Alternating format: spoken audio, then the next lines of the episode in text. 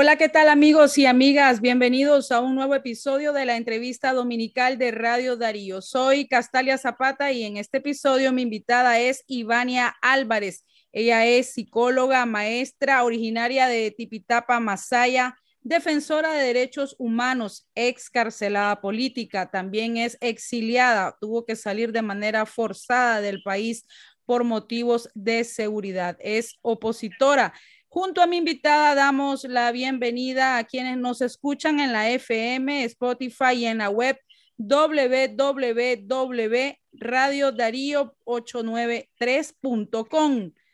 ¿Cómo estás, Ivania? Bienvenida, te saludo. Hola, muchas gracias por el espacio y felicidades a Radio Darío por seguir informando, por seguir llevando la voz hacia toda esa comunidad de escuchas que tienen. Gracias por el espacio, Talia. Bien, ¿cómo describes a la Ivania Álvarez antes del estallido social del 2018? Eh, bueno, yo he estado en oposición, digamos, al régimen de, Ortega desde hace más de 10 años. Eh, pertenecía a algunos grupos eh, juveniles, ¿verdad?, de oposición, pero antes del 2018 estábamos trabajando, yo, mi familia es de emprendedores y también soy maestra, así que estaba por ahí eh, interactuando con los chavalos de las universidades y también eh, aportando, digamos, a la economía del país eh, en diferentes formas. Bien, ¿y cómo ha sido, Ivania, esta etapa que en donde te has transformado para poder adaptarte al exilio forzado? Bueno, yo creo que una de las cosas más difíciles que he pasado, yo eh, también estuve eh, detenida y yo creo que las experiencias de cada persona son, son únicas, son personales. En mi caso, eh, no quisiera comparar el dolor de, de, una cosa, pero creo que cuando uno está preso, quien más sufre es la familia.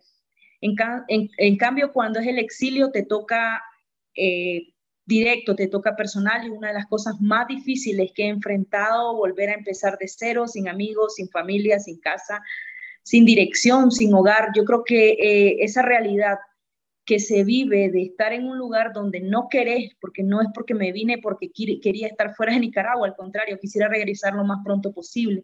Es una de las, creo que de las situaciones más difíciles que he vivido eh, tener que estar en un lugar donde no quiero estar, ¿verdad? Porque yo no, no puedo estar en mi casa. Entonces, ha sido una decisión muy difícil, me costó un montón. Y bueno, a empezar de cero, como miles de nicaragüenses que ahora viven en el exilio por una o por, por miles de razones que hay, por las miles de crisis que estamos viviendo, pero creo que sí, en, mi situación yo estoy eh, de todas las violaciones de derechos humanos que he sufrido el 2018, mi familia y yo, creo que esta es la prueba más dura que me ha tocado, estar lejos de Nicaragua. Así es, y de eso se trata la próxima pregunta que te voy a realizar, y es que las tragedias de migrantes nicaragüenses ocupan las portadas de medios nacionales e internacionales. Tu opinión sobre el exilio masivo de los connacionales, ¿cuál es? Porque hemos estado viendo que ha eh, incrementado esta situación. Sí, mira, Nicaragua ha vivido, digamos, del 2018 a la fecha varias oleadas de migración y la última ha sido la más dolorosa, porque no solo va acompañada de la persecución política, sino de la presión económica, de la escasez económica, de la escasez de, trabajo que hay en Nicaragua. Los mayores eh, lugares o países que los nicaragüenses buscamos es España, Costa Rica y Estados Unidos. Lamentablemente, el paso hacia Estados Unidos, que te conlleva pasar Centroamérica y México, que es uno de los países más peligrosos para los migrantes, eh, ha quebrantado, digamos, la, o ha puesto en escena la difícil situación de migración que vive Nicaragua, no solamente por lo que vemos en las noticias, que es eh, desapariciones, secuestros por los carteles, por grupos armados que piden recompensa para poder dejarte pasar por el territorio. Eh, muertes, estamos viendo en este momento, por ejemplo, la crecida del río Bravo, donde miles de migrantes se arriesgan, ¿verdad?, a pasar, entre ellos muchísimos eh, nicaragüense. También hay otra crisis en la frontera sur de, México, que es Tapachula, donde hay miles de nicaragüenses. Eh, se cree que puede haber hasta miles de nicaragüenses presos y otros miles de nicaragüenses en espera de documentación en México para poder avanzar.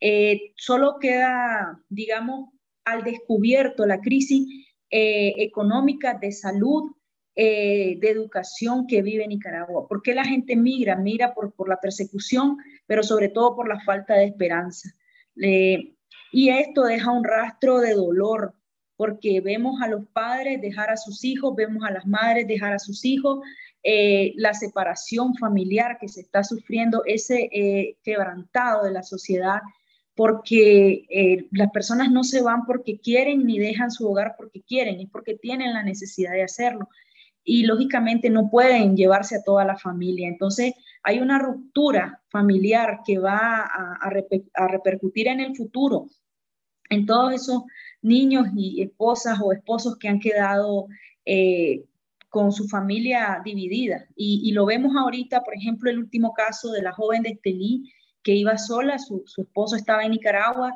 sus hijos estaban en Nicaragua, entonces ahí vemos la ruptura, un ejemplo de la ruptura familiar que se está dando y que va a repercutir en la sociedad nicaragüense. Eh, y también la cantidad de más de 200 mil nicaragüenses solicitando asilo en Costa Rica. Eh, también España ha mostrado algunas cifras, ¿verdad? De más de 2 mil nicaragüenses también pidiendo asilo en ese país. Entonces es una separación sin niveles. Esto ya lo habíamos vivido en el 2018 con la primera persecución, lo volvimos a vivir eh, en el 2019, en el 2021 y, creo que ahora mm, por un tema de desigualdad, de pobreza, de falta de oportunidades, también lo vamos a ver en el 2022. A la par de la migración masiva, Nicaragua vive un fenómeno creciente de femicidios. ¿Cuál es tu análisis? Mira, eh, es doloroso, no solo este año, el año pasado también, a inicios de año, las primeras noticias del 2021 fueron los femicidios. Este año, otra vez, las primeras noticias ah, son de femicidios atroces contra las mujeres. Esta es una situación que vive el país junto al, resto de la región del alto crecimiento de violencia hacia las mujeres. Eh, se hablaba de una crisis luego del que se iba a desencadenar luego de los temas de pandemia, ¿no? Donde eh, hubo confinamiento, se incrementó la pobreza y eso siempre repercute en violencia contra las mujeres. Eh, es, somos uno de los únicos países, pocos países en el mundo que tienen prohibido cualquier tipo de, de, interrupción del embarazo, por ejemplo, que tiene la más alta tasa de embarazo de la, de adolescente, que tiene la más alta tasa de, violencia contra las mujeres en la región. Entonces, esto alerta a los grupos defensores de, mujeres, pero también debe alertar a la sociedad en general, ¿verdad? Eh, las crisis que hemos vivido siempre repercuten en el alto índice de violencia contra las mujeres. ¿Por qué? Porque estamos en desventaja, porque estamos eh, cargando más cosas de las que podemos, porque estamos a cargo de, de las familias, porque sufrimos el abandono, la separación, por la migración, etcétera. Entonces todo eso eh, va a repercutir o ha repercutido en el incremento de la violencia hacia las mujeres. Urge, urge en Nicaragua una política que eh, contrarreste este fenómeno y que, insisto, no es solo de este año, se pueden ir a ver las estadísticas eh, los primeros crímenes de los años siempre son más notables y por lo tanto vamos a ver ahí eh, cómo aparecen eh, esta, esta violencia contra las mujeres despuntando las estadísticas, ¿verdad? aunque el país viva un, sinnúmero de, de violencia, pues se está viendo incrementado el tema de las mujeres y aquí es, es una situación que no es política, que debe de verse más al fondo y que debe buscarse una política de solución, ¿verdad? Donde podamos, digamos, todos incidir para que se reduzcan no solo las muertes, sino la violencia doméstica que se vive todos los días. Y eso también implica el, mejor, mejoramiento en la educación, en el acceso a la salud para las mujeres y en la participación ciudadana en los espacios de poder de las mujeres. Ivania, vimos también en, en temas ya de política, vimos que tu liderazgo ha sobresalido en la opositora Unidad Nacional Azul y Blanco. Esto pues lo vimos en años anteriores. Esta organización de forma reciente eligió al comité ejecutivo, lo que generó la salida de otras organizaciones. ¿Qué opinas de esto?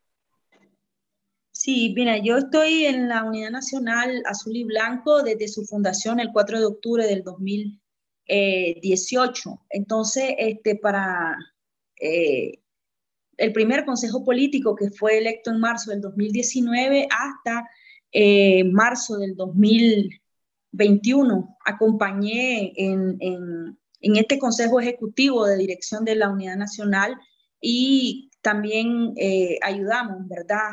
O, coordinamos algunas estrategias como la creación de sus redes territoriales. Eh, para mí, pues yo lo, lo, lo, analizo con suma tristeza, con sumo dolor, la separación de algunos eh, espacios, no solo de la Unidad Nacional, sino también de otros como la Alianza Cívica, la separación del movimiento campesino en dos o tres facciones, etcétera. Eh, yo creo que parte de lo que hemos vivido, es el resultado de lo que hemos vivido eh, como oposición, como ciudadanos, ¿verdad? El ataque del régimen hacia las organizaciones que estaban queriendo liderar la oposición. Eh, pero también no debemos de dejar de mencionar que parte de la cultura política, ¿no? La, pelea de espacios de forma poco ética, la pelea de espacios de forma amañada, eh, ese pleito interno de no ponernos de acuerdo en objetivos comunes. Creo que nos está pasando factura también eh, estos cuatro años, ¿verdad? Donde eh, ha implosionado casi todos los espacios, tanto juveniles, de adultos, de partidos políticos. Yo creo que de acá solo queda la, la lección aprendida de que tenemos que seguir esforzándonos por crear mejores mecanismos de participación, por crear espacios eh, más seguros para las mujeres en la participación de espacios políticos. Eh, yo no pertenezco ya a la Unidad Nacional, desde el año pasado me retiré porque también creo que eh, para ser consecuente hay que dejar los espacios, ah, hay que deslindarse de los espacios donde uno ya no tiene una representación. Es parte de ceder, ¿verdad? No, a mí me eligieron por dos años, yo cumplí mis dos años y me retiré, porque creo realmente que los jóvenes debían asumirse en esos espacios, las mujeres debían asumirse en esos espacios. No me correspondía a mí seguir en, ese espacio, pues es parte de, ir dejando esa política de eternizarse, ¿verdad?, en los espacios. Eh, inclusive discutimos dentro de la unidad nacional que algunos liderazgos se quedaran como asesores o como consejeros Estuve en desacuerdo porque, insisto, creo que hay que ser coherente para crear una nueva eh, cultura política, debemos de hacer, tener acciones, no solo decirlo.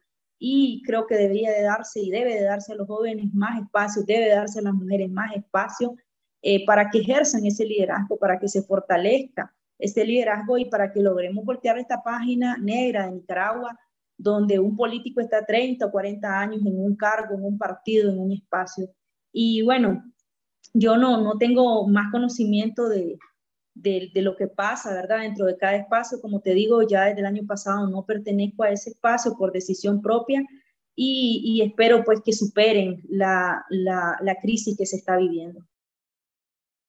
Ivania Álvarez, gracias por la entrevista. Así terminamos este episodio dominical con Ivania Álvarez, psicóloga, maestra, opositora al gobierno de Ortega exiliada y excarcelada política. Recuerden que si les gustó esta entrevista pueden compartirla con sus amigos en WhatsApp, en Spotify o en las redes sociales. Soy Castalia Zapata. Hasta la próxima.